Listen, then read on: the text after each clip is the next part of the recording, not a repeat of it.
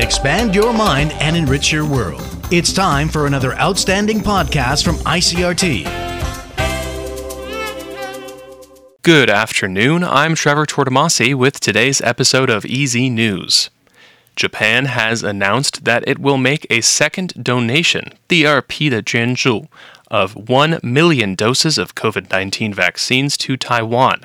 Japanese Foreign Minister Motegi Toshimitsu says the AstraZeneca vaccines will arrive in Taiwan sometime in mid-July.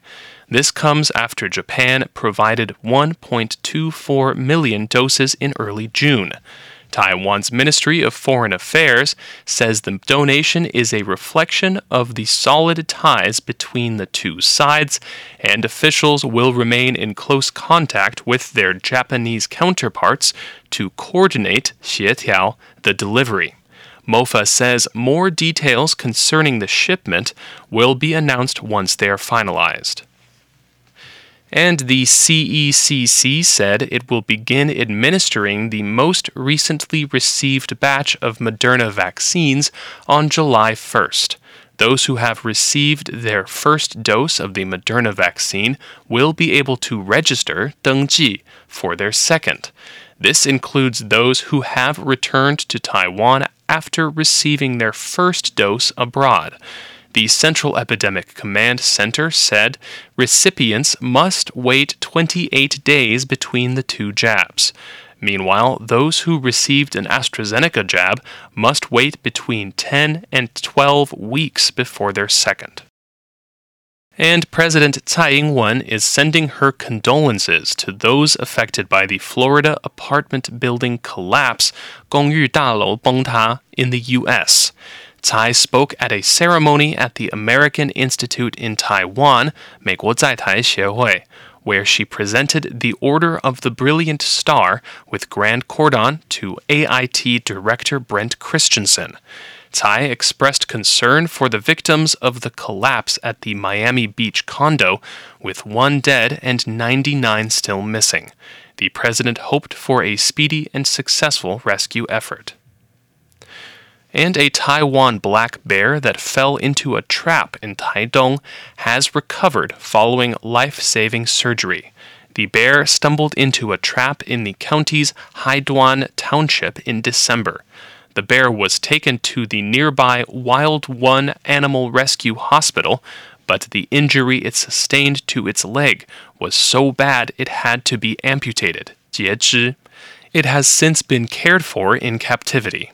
The Taitung Forestry Bureau said the bear went through a second health check in May, which found it had recovered well from the wound and fractures its leg endured. It's been moved to an open training area where it is learning to climb again and forage for food.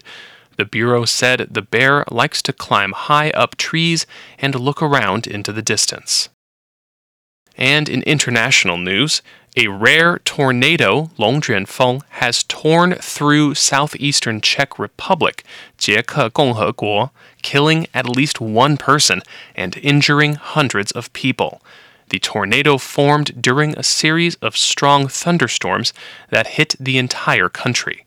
7 towns and villages have been badly damaged, with entire buildings turned into ruins and cars overturned.